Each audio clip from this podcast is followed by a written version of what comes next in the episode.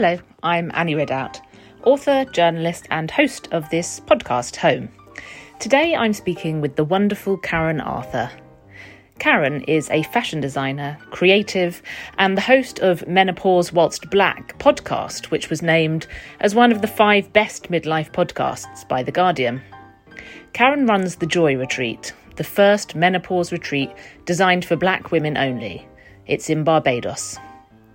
Today, we are talking about where Karen was born and raised, what it was like teaching dance in an East London school, becoming a fashion creative, and then how she came to leave London for Hastings just after the pandemic in her late 50s.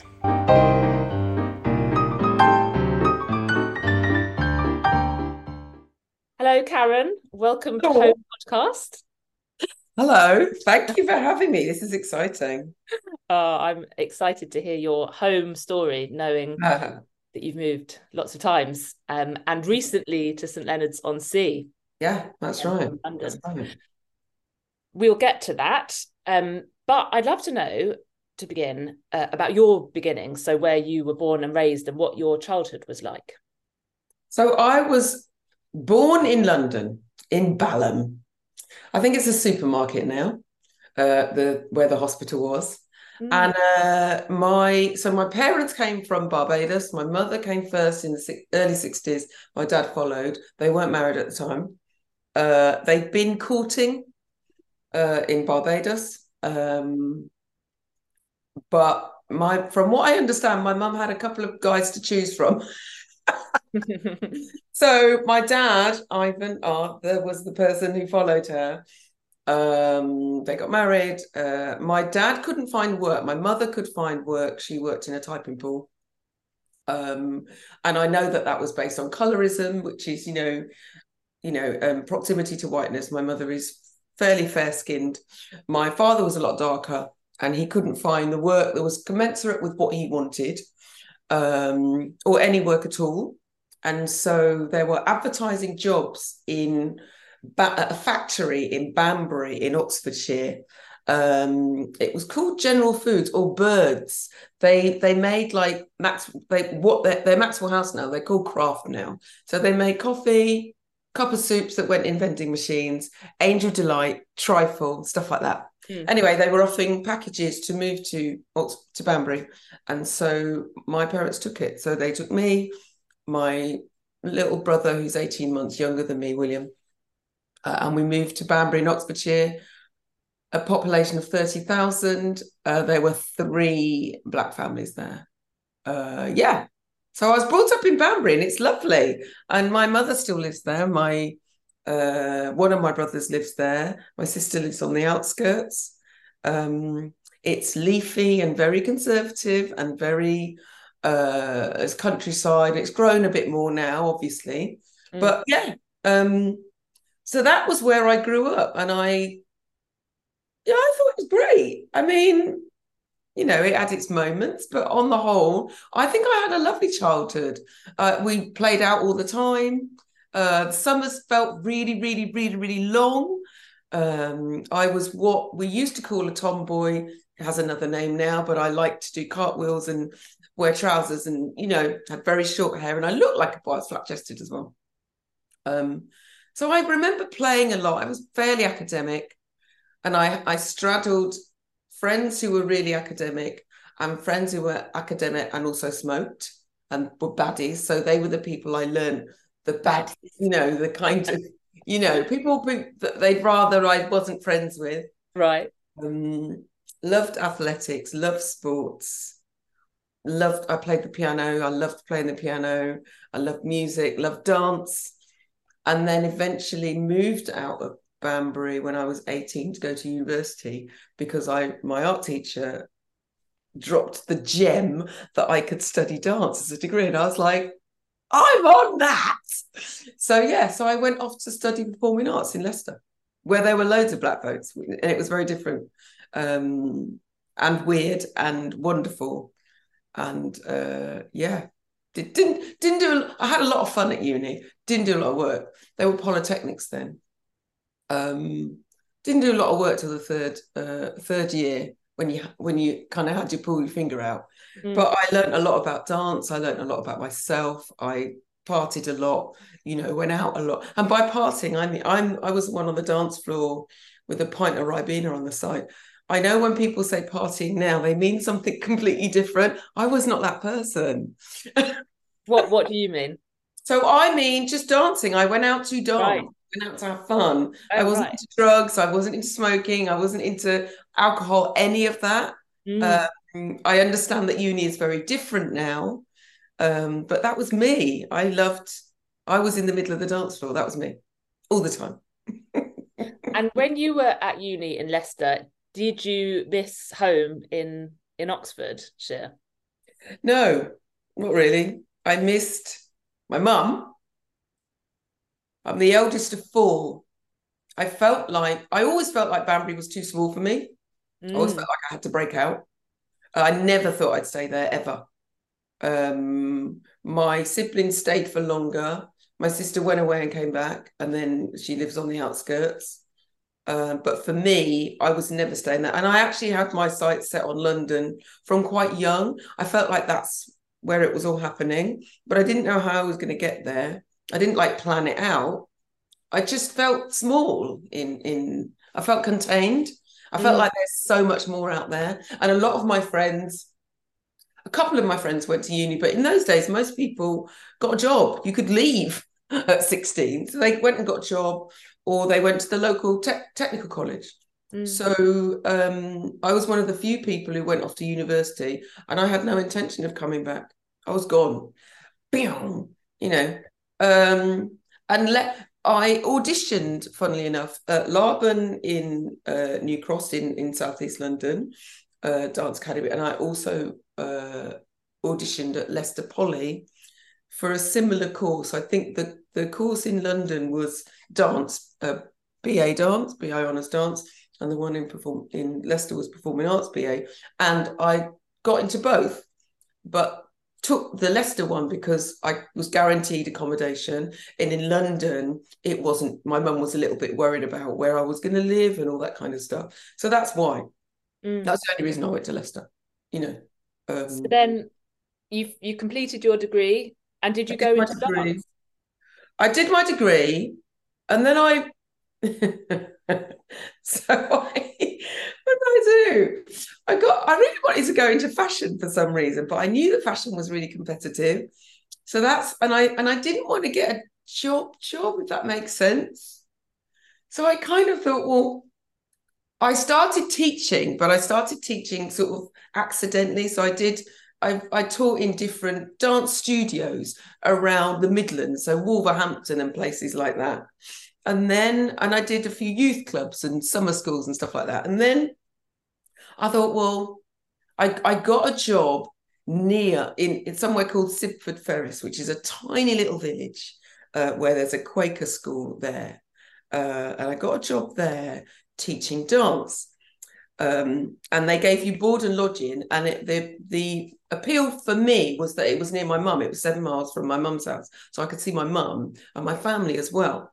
So I went there, and when I remember getting my first pay packet, and I completely misread the salary. So I thought I was getting paid, I don't know, a certain amount, and it was a fraction of the amount because I was actually only teaching dance um, in between prep and dinner, basically. So I wasn't teaching a lot. Mm. So I remember confiding in the in the drama teacher and crying my eyes out and saying, "This isn't enough money. I know what I'm going to do." Da, da, da. And he said, "Go and see the head." Um, but before I could get to the head, this is actually a very sad story, uh, but it worked out in my favor because before I could get to the head, the music teacher passed away. Um, and they basically turned all my uh, all her lessons into dance lessons because you could do that. You could do what you liked, basically. So my salary tripled. Uh, those wonderful children got the benefit of my dance experience for a year. Oh. And after I'd done, I wish I could remember the music teacher's name because I want to honor her, but that's what happened. Mm. And I ended up, I thought, well, I've spent a year teaching. I should probably get a teaching degree. So then I went to Bedford and I did my postgrad in dance. And, and then I used that to move to London. And in those days, um, to get a teaching job, you it was in a London Education Authority. So they interviewed everyone in a pool of, you know, interviewees, and then they chivied you out to the schools. So mm. they they I got a job straight away teaching full-time dance. I've never taught I've never had to teach anything else as a full-time subject. Whereas my cohorts, the people who are on the course with me, they all had to teach their second subject. I can now say that my second subject is art but I never had to teach it. I never wanted to teach it. Uh, it felt like a lot. So I always taught full time dance. I moved to, I went to, where did I go? I went to, I did some supply teaching at North Westminster School, which is now Paddington Academy, which funnily enough uh, is where my is the area where my daughter, my eldest daughter, has ended up now. It's a really weird how you know things have travelled full circle. Not weird. I don't think there are coincidences, but I know what I mean. Yeah. So I did some supply teaching there, and then I did a covered a maternity leave in the East End, and then I ended up at Langdon Park School in the East End, which might be called something else, and taught for a year and a half before I got a job in Finland. oh, really? Um, yeah. Before we talk about Finland, where were you living in London? So I was living in uh, Bromley by Bow. I was living in Hackney in this massive house share. Uh, gosh, the memories of that house share. In the days when they used to advertise rooms in Time Out, Time Out London magazine. Yeah. So I went to this house share and I met some lifelong friends there. Um, and then I moved to Lower Clapton and I was taking the bus to Bromley by Bow uh, every day and walking along the side of the motorway to get to this through the Teviot estate, which was named Britain's most violent estate at one point. Oh God, to teach at Langdon Park. And did you feel scared? Was I scared? I think I was more excited than scared. I think I was on a big adventure. Mm. Um, I was never scared. That's interesting. That's an interesting question. No, um, I was just on a big adventure. I did, if anything, what was difficult around the school was that it, it, felt quite isolated. I loved my dance lessons. I really connected with the kids. I used it to play a lot of the classes, a lot of the music that I liked. So I played a lot of hip hop and R and B. If I'm honest, nice. I wish I'd had you as my dance. I don't. And I taught. I ended up teaching a boy David, who's now uh, his name he goes by the name of Jonzi D, who now runs the world the world's uh, hip hop convention, breaking convention. Um, but he was 16 at the time, and he won't mind me saying he wasn't a big fan of school, but he came in for his dance lessons. oh wow! so yeah, I am him for long. I think he was in his final year, but um, yeah, I think seeing a black teacher, you know, a teacher of color, uh, was important to him, and the fact I was playing the music that he was into um, was nice as well. Uh, and then he went on to do much bigger, greater uh, things. Um, so yeah, big up Jonzi. Very, very proud of him. Oh. So yeah, um, and then a friend of mine called me. Where had I met this friend? At, at, at Leicester Poly, uh, doing one of the various things I'd done. He called me from Vienna. It sounds so exotic, doesn't it? it sounds so, ooh. he did. He'd been offered a job to teach at a dance studio, a Tansis studio for Tony LeFou in uh, Helsinki. And he couldn't take it because he was about to do some big musical. And he said, Would I take it?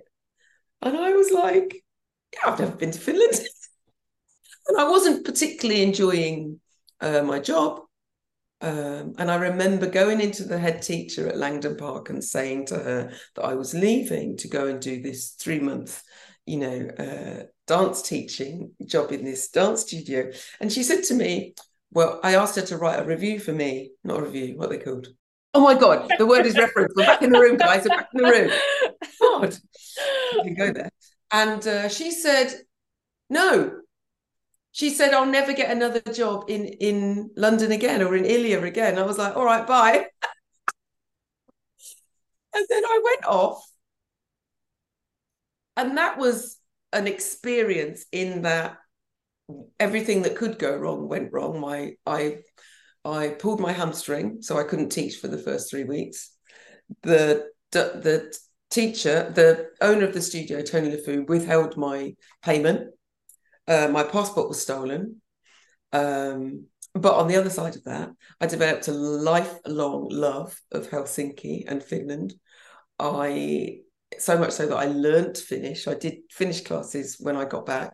I have a bestie there who, you know, we go back and forth uh, to Helsinki. Um, Catty, yeah. So it was a weird situation. The the dance the dance te- the dance owner, studio owner, owner. I think he was a misogynist, misogynist, and he felt I was his.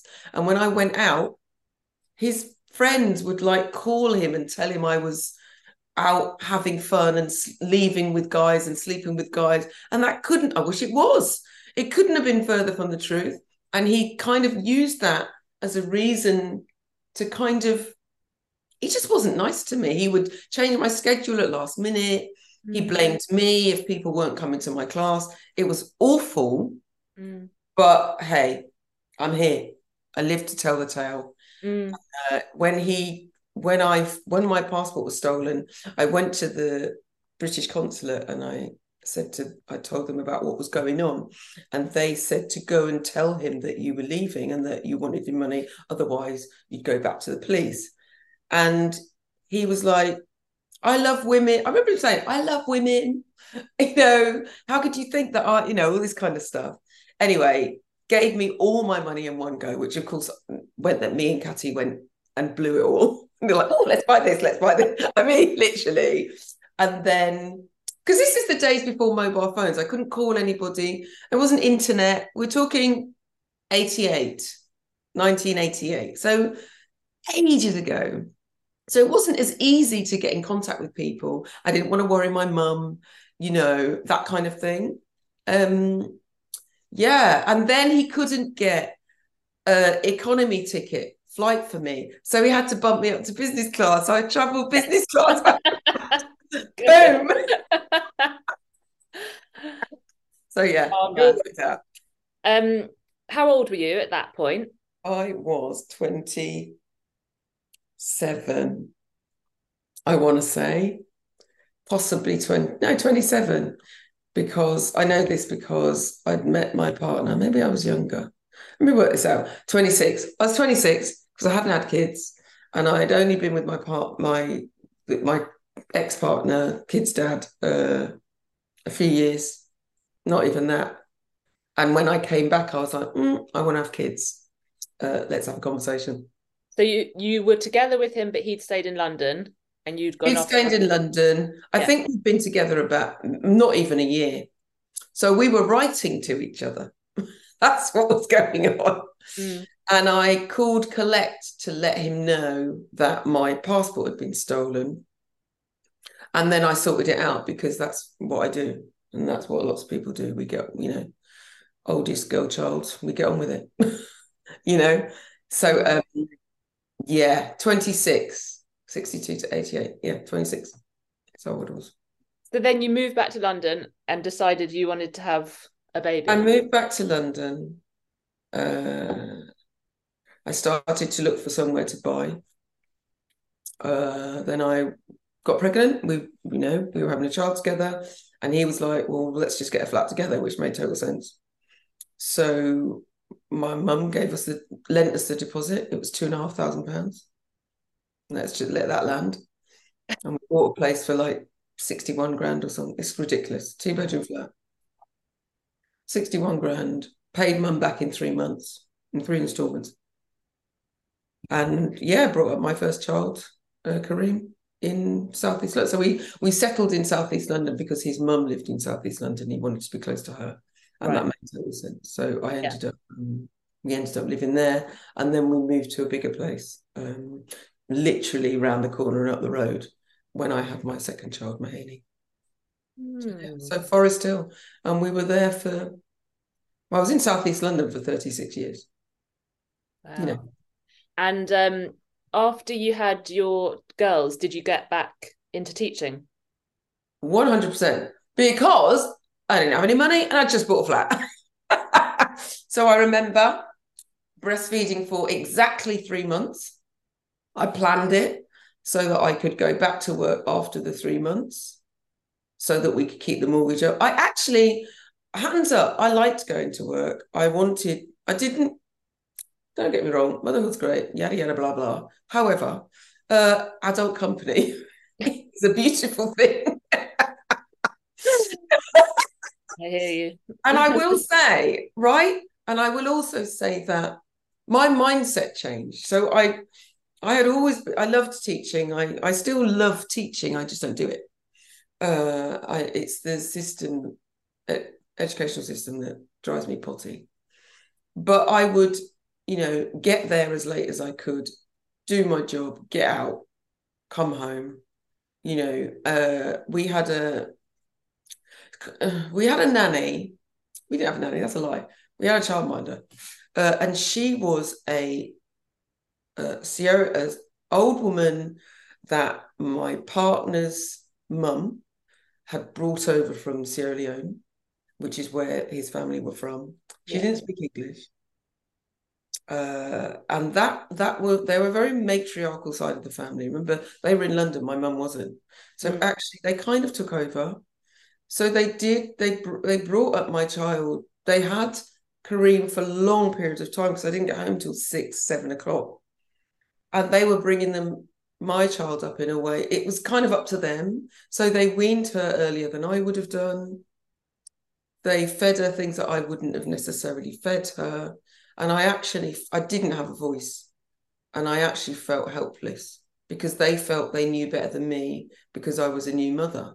So i wasn't able to follow my instincts mm. uh, which i feel really shit about sometimes. However like I said, I'm not someone who dwells on the past in that that all made me the person I am now. Yeah. And I'm also heartened by the fact that my eldest daughter, Kareem, brings up her son, my grandson, in such an intuitive way and such a different way because she has autonomy and she knows herself very well and she knows her son very well. And there are times when I'm like, oh God, I wouldn't do that. And I have a word with myself, you know. Um, but I'm grateful, in a sense, to that experience because it throws into relief the experience I'm witnessing now. Mm. Does that make sense? Complete sense. Yeah. yeah because the um, you wrote some that beautiful post you put yesterday, I think, about um, you know, letting your kids watch TV and you know, you you parent the way you parent and you know you're a good mother. I didn't know I was a good mother. I thought I was failing every single day because I wasn't with them, because I was working, because I wasn't physically with them, because I wasn't I didn't have a say in how they were brought up or what they were eating or what they were watching. It was a lot. It was a lot. Uh, yeah, it's it's interesting looking back on it now, particularly from the you know what you said did yesterday, and that's why I I tagged Kareem because I wanted her to know that she's doing amazingly well. Oh, and it's so nice that you you said that to her. The loveliest thing for your own mother to compliment you on your mothering. Mm. The biggest compliment. Mm. Um, and did you? So you you wanted to go back to you needed to go back to work if you had a mortgage to pay, and you wanted to because sort of. for the sort of for the adult company. Yeah. Yeah. But then, so there was an element of choice. Was there an element of choice? Well, I didn't have to. If I had the money, if I had more money, I wouldn't have gone back to work straight away. Okay. But but it's a difficult one because, like I said, I didn't feel work was the only place I had control of. I didn't have control in my relationship, which I'll come to. I didn't have control in the way I brought up my child. At home, I felt helpless and I felt useless. At work, I knew I was good. Mm. I ran out, I was a dance teacher at the time, but I moved across to pastoral education a few years later. I was really good at my job. That was the one place I knew what I was doing. At home, I didn't know what was going on, you know. Mm. And also later on, when my uh, we I we had my second child, when I had my second child, Nahini, there was stuff going on in my relationship that I wasn't happy about. I didn't have a voice about. So my part was started to seeing other people and that kind of thing. And I didn't have, we didn't have the kind of relationship, unfortunately, where I felt I could say, Oi, fix up. That mm. was never me. The Karen who's talking to you now isn't the Karen of 30, 35, even 50 to be fair, but that's another comment. Do you know what I mean? Mm. So um work, I knew what I was doing. So in that sense, I absolutely wanted to be there. And when I had Mahaney, when I had my young, my youngest child, my second child, I was I'd saved a bit of money, so I stayed off for five and a half months. So I had a little bit longer, yeah. And then I went back. Uh, so I gave myself a little bit more grace. But in the meantime, my relationship spiraling out of control. Work is absolutely 100% on it, on it, you know? So, in a sense, that's why I wanted to go back as well. As hard as it was, as stressful as it was, it was my comfort zone. Mm. You know? It's interesting. And it's interesting how that changed as I got older. how know? did it change? Well, it changed because I suppose, well, I eventually split with my partner. Hallelujah, praise the Lord. Uh, and that was 20 years, five of which was abusive, you know, was I say I say that in that I knew it was happening and I didn't know how to get out. And the final two years were me working out how to get out. And then the, you know, then it was, well, actually, there's never never going to be a right time. So let's just do this, you know. Um, but what I and what I did is I put all my energies into changing my will, making sure I no one could fault me at work, and putting my girls in therapy. So all my money, all my money went on and change and sorting the mortgage out because I had to remortgage the house to get his name off, and that cost an absolute fortune. Uh, but it was the best thing I ever did. 100% having my own savings you know, any woman listening to this, please have your own savings. Uh, and also being able to uh, go to a solicitor and get his name off the house because I had the girls. Um, that was, yeah, basically, from a financial point of view, we had kept the flat. So the deal was he would have the flat and take my name off it. I would have the house and take his name on it. Right. I did kept up my end of the bargain. He didn't, but that bit him in the bum later on. So it's all good. And how old were your girls at this point? So when we split up, Kareem was just shy of her 16th birthday and Mahaney was 11.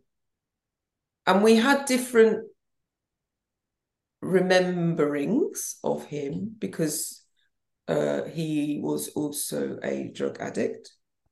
And so that was difficult, I will say. that's an understatement. And that's one of the re- the main reason I put them into I wanted them to go into therapy as well. Kareem didn't was about to take her GCSEs and she wasn't in the right space. But Mahaney went into art therapy and it was amazing uh, for her because she couldn't articulate. She didn't know what was going on. Mm. You know, um, I'm a big fan of therapy. I think it should be free. I think it's incredible that you did that for your children, that you saw what it meant for them as well. There was all that going on for you, but you could still see what they needed during that time. I think that's amazing. I'll take that. Thank you. I'm also aware that I didn't look after myself at all. I thought that being the best that I could be at work would be enough. And and so I threw myself into work and I also threw myself into sewing. I'd always been someone who'd sewed, always made clothes. That's a thing. Uh, my mum taught me to sew when I was 15. So it was a given. But I started to, um, I started a little business hobby. I called it a business, but it was a hobby because it made no money. Uh, making, I, I did summer fairs, so I made uh, little bags out of um, Ankara fabric, African print fabric, and sold them for ridiculously low price. I mean, it's laughable now. Um, but sitting down at my sewing machine was and still is my you know like mm. the, i've designed something i love the design bit i love working out how to make something how to do something and then when i sit down to put it all together i feel myself exhale and that's what i did throughout my relationship that's what I did throughout teaching. Uh, and it, it kind of saved me, I think, as well. Even though I was working really hard, you know, when I came home at the weekends, the girls were getting older, they were starting to have their own lives. I needed something to cling on to. Mm. So, whilst the world felt like it was going berserk around me, trying to navigate solicitors and legal speak and, you know, and find, move money around and find money and, you know, checking my salary every month and, you know, making sure that I wasn't falling and all that kind of stuff actually planning for craft fairs and making new things uh, was a wonderful thing. And so it didn't really matter that I didn't make any money at the time. Mm. Until I start my challenge, I didn't challenge myself at work. I challenged myself within my hobby, my business. That's what I did. So I'd go, oh, I'll try that craft fair, or maybe I could try for a tr- trade fair, or maybe I could make a different thing, or maybe I could start to make clothes. And I started to expand a bit more.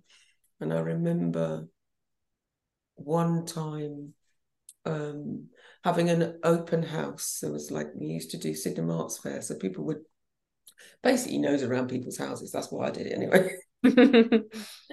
and I had my bags and I had a small collection of clothing up. And it was incredible.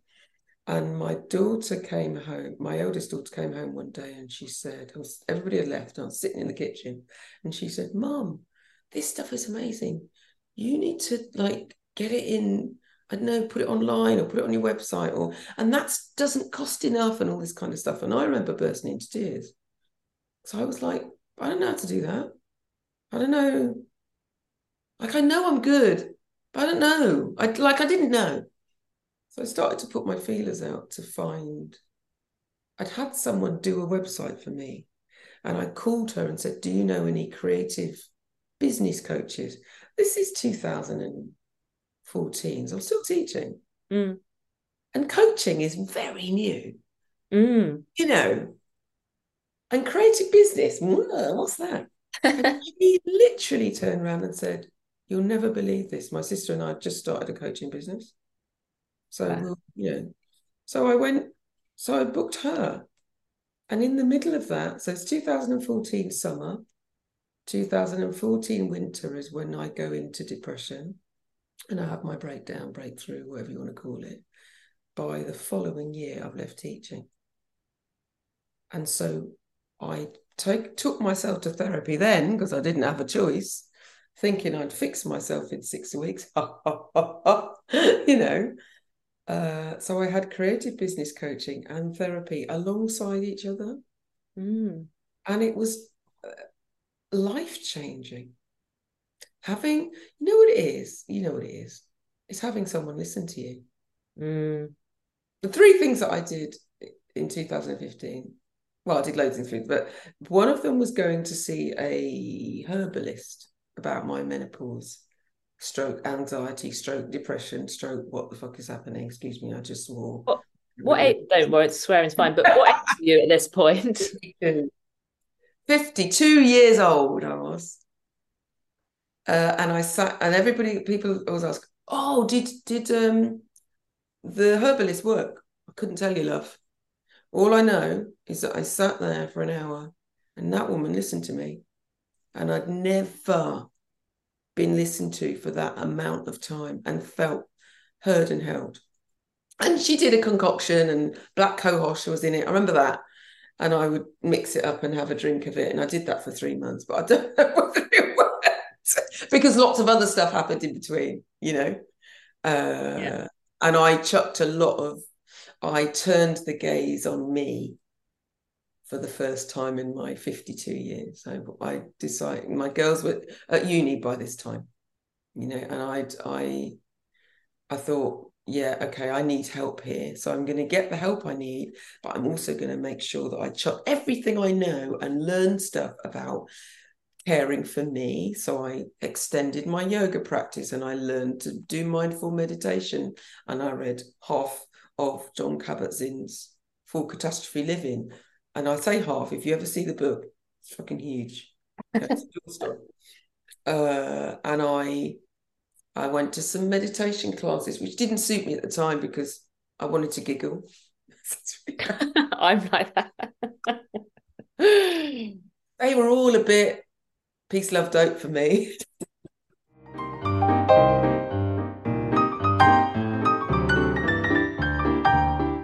the funny thing about me and, and being a pupil or a student is that I'm the kid that I hated teaching when I was teaching, but Oh, also really? had a, a, a weird affinity. I like I always get the naughty ones. Like I wasn't naughty naughty. I never got excluded or anything like that. But I was the giggler, the chatty one. Mm. Uh, that I would always look around see if I could catch someone else's eye so I could giggle with them too. You know, I'm the, still the person in meetings. Don't sit opposite me if you know me.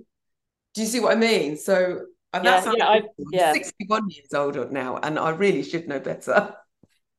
But however, mindful meditation is my jam. Yeah. You know, i i had also fallen down a hole. Oh God, uh, in early 2015, a small hole, but it jarred me, my entire body. I also think it was the universe speaking to me. I think my body, I wasn't well for a long time, and things started to shut down, and I was in a lot of pain.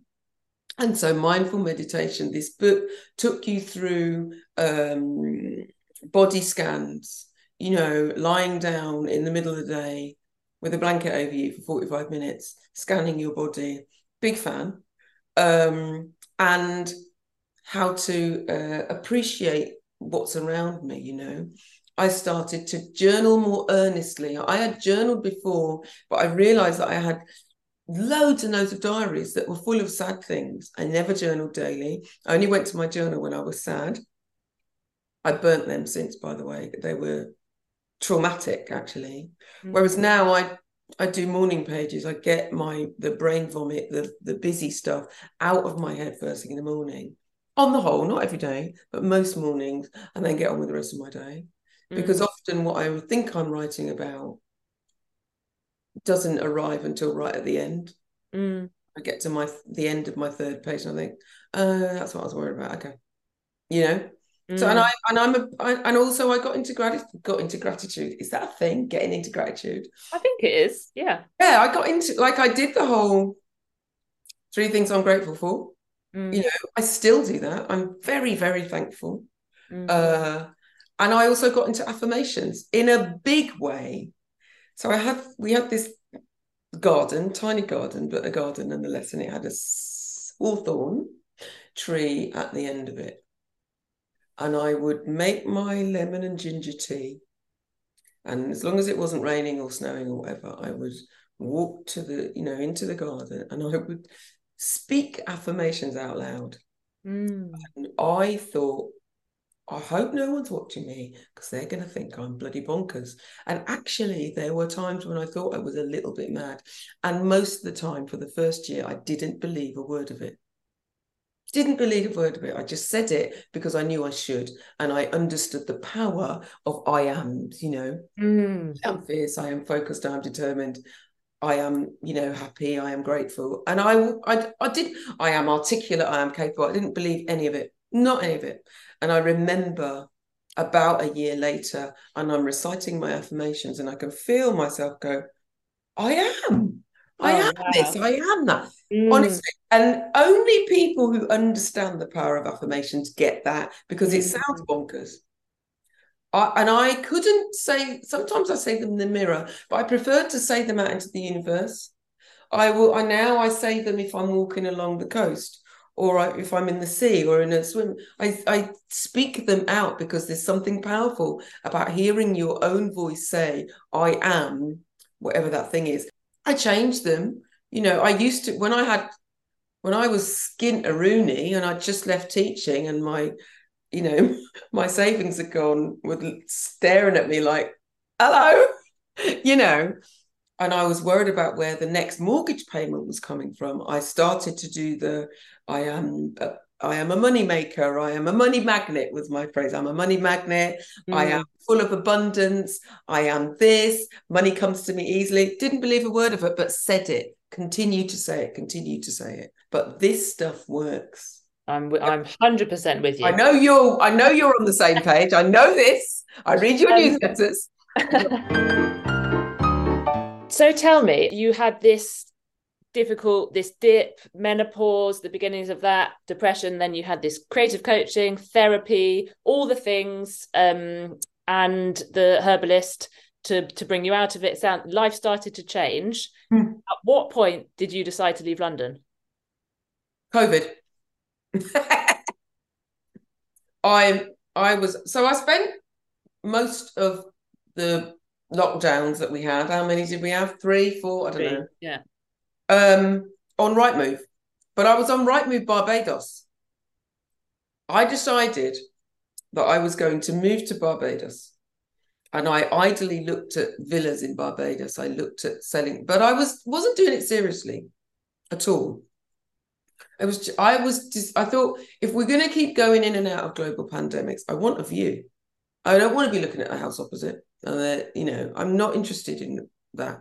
I want to look I want to be somewhere where I can, you know, look out and it's beautiful. And I remember years ago, Annie, oh my God, writing, I think I did a post about this, writing that I wanted to live by the sea and visualizing living by the sea, but I hadn't two and two together.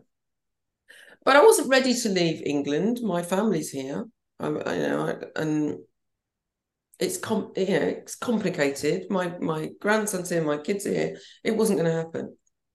And then I went on a retreat. Actually, I went to uh, Jamaica.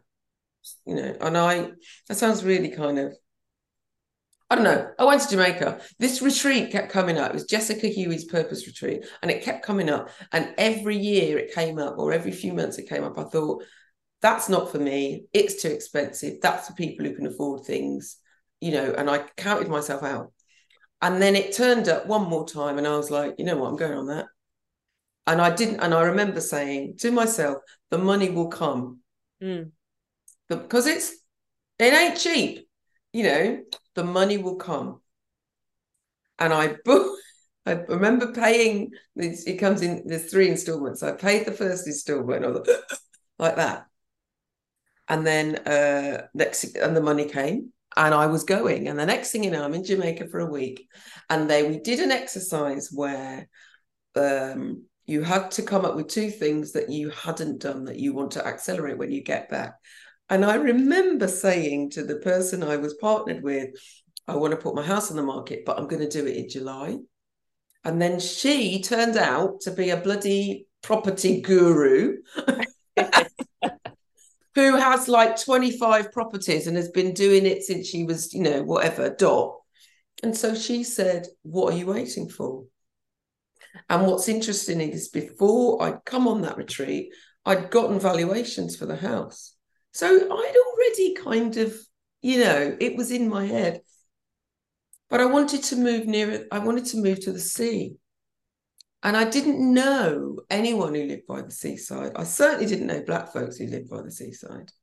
And then I interviewed Lorna Hamilton Brown for my podcast.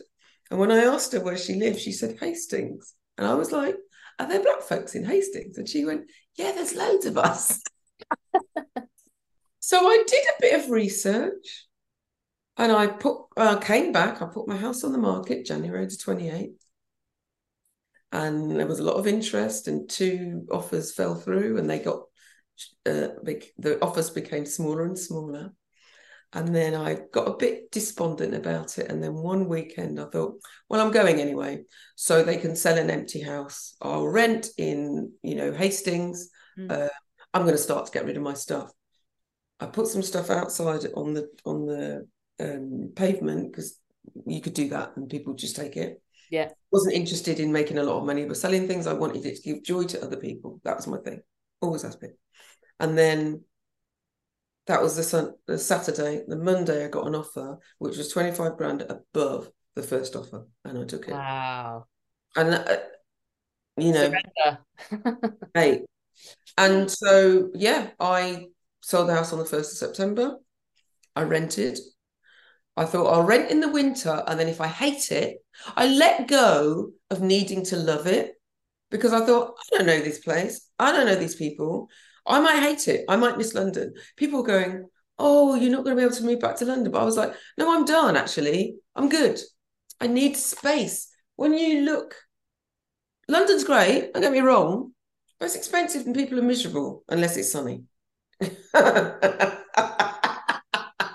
know, uh, whereas when you live by the sea, you have, even if you've got buildings, when you turn, you've just got space and mm, sky. It's beautiful. Yes. Yeah. even if it's not sunny, it's beautiful.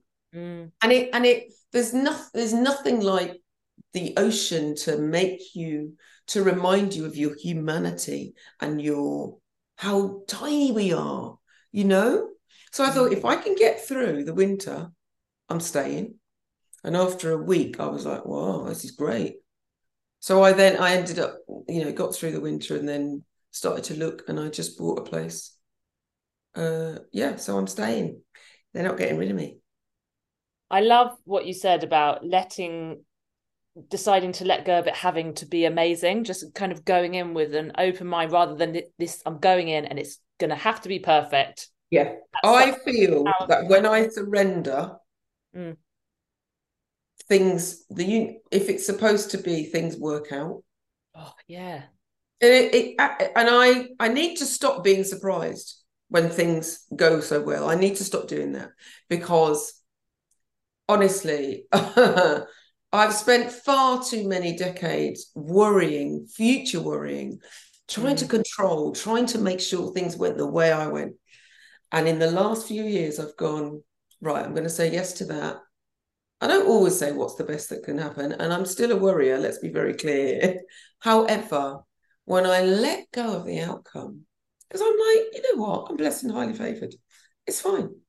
If I don't like it here, I'll go somewhere else.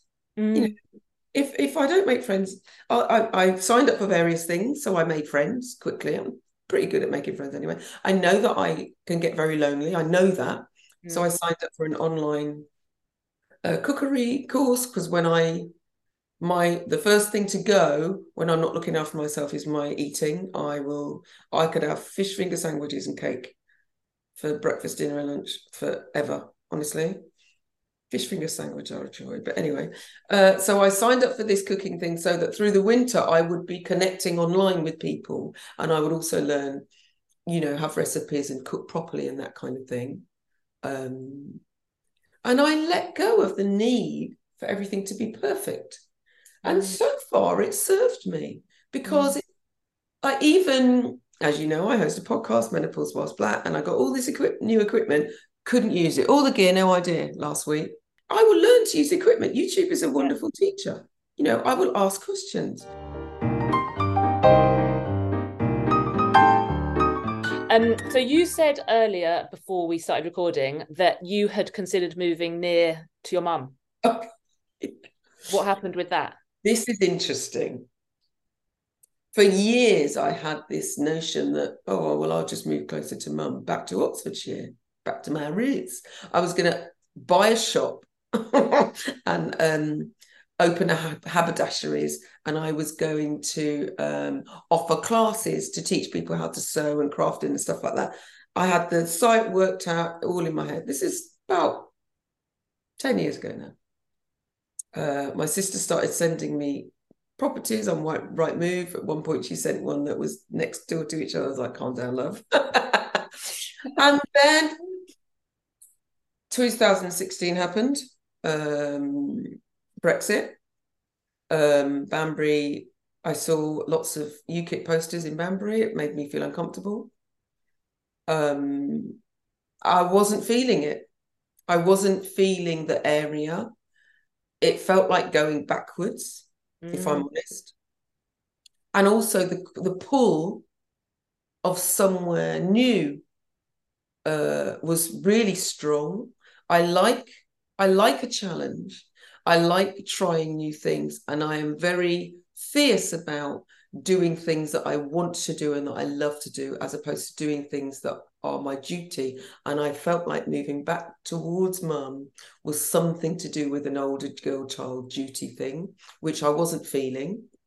So I have voted with my feet in a sense because it's not that I don't support my mum it's not that I don't go and see her it's that I need to be somewhere that fills my heart and my soul so mm. that I can give back with more with more actually. And I think had I moved back to my hometown or nearer to my hometown I think a part of me would have died. And that sounds awful. But I really feel that moving towards space and towards air and towards sea. And following my heart has given me has enabled me to give more. So i've let that sit because i'm still working out which room i'm going to podcast in and i'm still working out trying to sort out wi-fi you know i'm still trying to do all that stuff. But i'm not trying to rush it because I think everything happens when it's supposed to happen, you know. Mm. So I, I I felt guilty for a bit and then I got over it. I think God, it's really amazing what you've said that um this feeling, especially as the eldest girl child, mm. that you should be the one to look after your mum. So you need to go back and do your caring, and you'll set up this life that will feel nice with your haberdashery store, and you you can make it work. Except you realise that you couldn't because that's not you, and that, me. that's what you think you should be doing. And not I just I really love hearing that you decided to put yourself central in your life and what you need for your mental, physical, spiritual health, and how then you give back in the ways that you need and want to. And also, I have two daughters who watch my every move. How could I give up a part of myself and then be telling them they should go out in the world and do whatever they want to do. How could I do that? I can't do that. You know, everything I do, I do it for you. No, sorry, I couldn't help it. I am aware that as a parent, what you say pales into insignificance compared to what you do. And so I have been telling my girls to do do this, do that, do the other for bloody since they were born. They don't take a blind bit of notice. But that every now and then I see uh, what I've done in them, in the way that they go for freelance work, in the way that they walk out of jobs that don't serve them. Mm. Used to really like Kareem in particular. Oh my God, she's been doing it since she's been 16. So, right, he's treated me like I'm not doing that anymore. And I'd be like, uh, just get another job first. And she always walked that girl, honestly. And I learned from them, you know. Mm. I remember years ago talking to my oldest in particular about I was worried about, I've always worried about money. My money script was a mess. Uh, and um, it's, it's interesting because I'm having these conversations with my mum now, who's driving me potty because she won't pay for things, even though she can afford them. That's another story. Uh, and I said to Kareem, were you ever worried about, are you ever worried about not being able to get a job or not being able to, because you seem to be fearless when it comes to things like that. Mm. And she said, no, because you did it. I watched you do it. She said, I said, she said, you left your career behind. You went, you, you made a, you became a fashion designer. You like, you did that. And then you became a podcast host. And now you talk about menopause. So why would I think that that I was oh, like, why, why would that be a thing? And that never occurred to me. It never occurred to me. You know, had, I remember some reading about small businesses and thinking small business First of all, you assume that everybody can be a small business owner. Not true. That everybody can be a freelancer. Also, not true. It takes skill and all sorts of different kinds of um, qualities to be that. Yeah. But also, I read somewhere in one of the many business books, because business is noisy, that um, you have to fail to succeed, or something about, uh, you know, things being a series of failures. And I remember thinking, well, I'm not doing that then. I don't want to fail think failing was such a bad thing. Mm. And now I realize that I failed upwards throughout my life. You just, you just, life is a series of failures that aren't actually failures, they're lessons, aren't they? Mm. So when you stop thinking of things as failures and actually thinking of the, oh, well, I learned something from that, you know, I learned something from the fact that when I made that range of wallets, not one person bought them, you know, and I learned something from the fact that when I put my website on Wix, it didn't work for me. Do you know, I learned those things. Yeah, I learned yeah. that working with that person meant that they stole my money. Oh, these are things you learn. You just never do it again. Mm. You know, so I feel that my point about doing what I love is that I want my kids, I want my girls, my women children to do what they love. I want them to show up in the world um, as fully authentic human beings. Mm. And I think they can only do that if I lead the way. Mm. And Mm. how do they feel about you moving? Where are they This based? is interesting.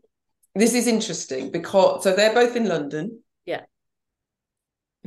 They both rent in London, and if we know anything about rent and anything about the where the world is, it's hard.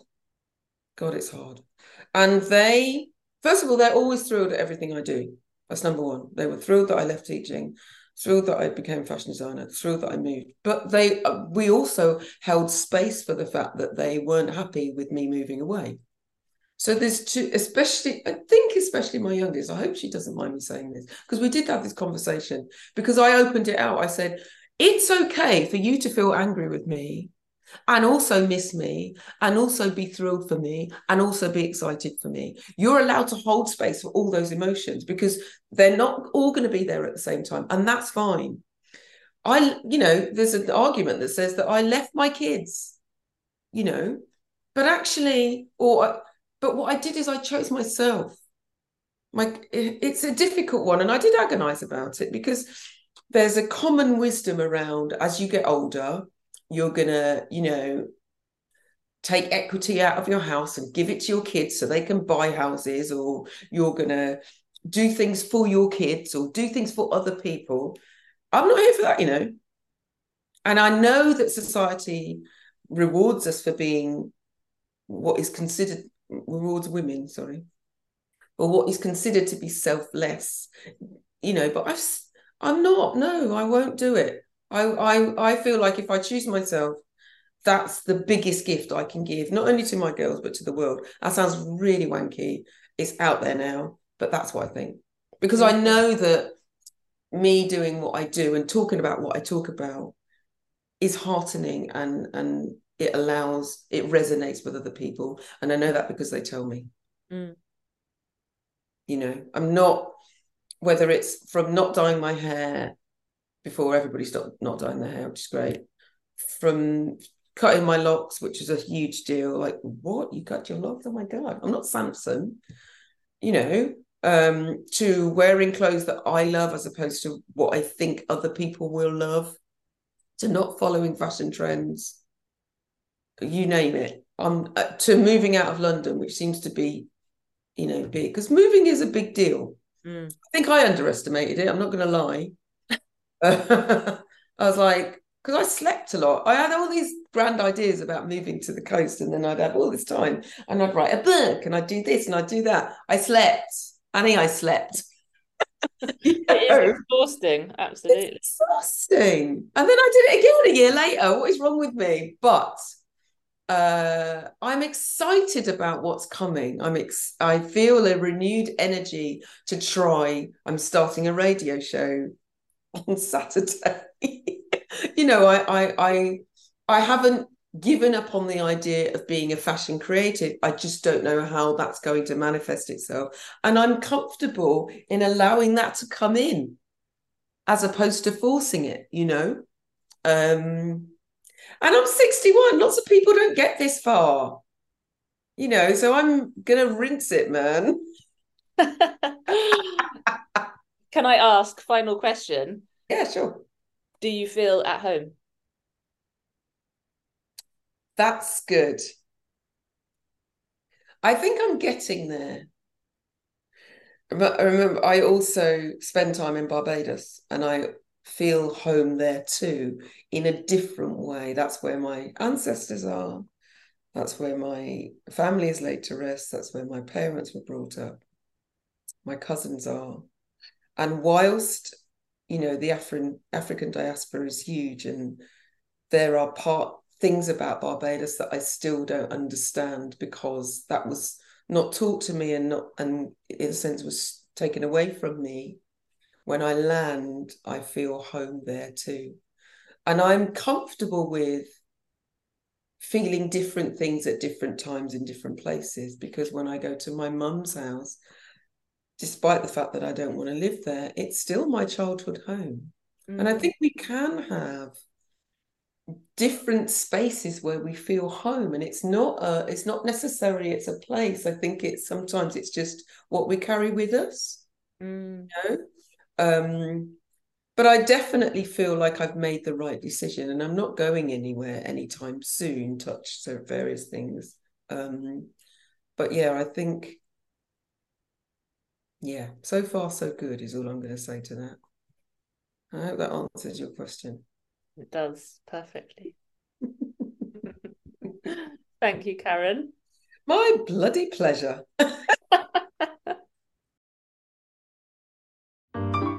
Thank you so much for listening.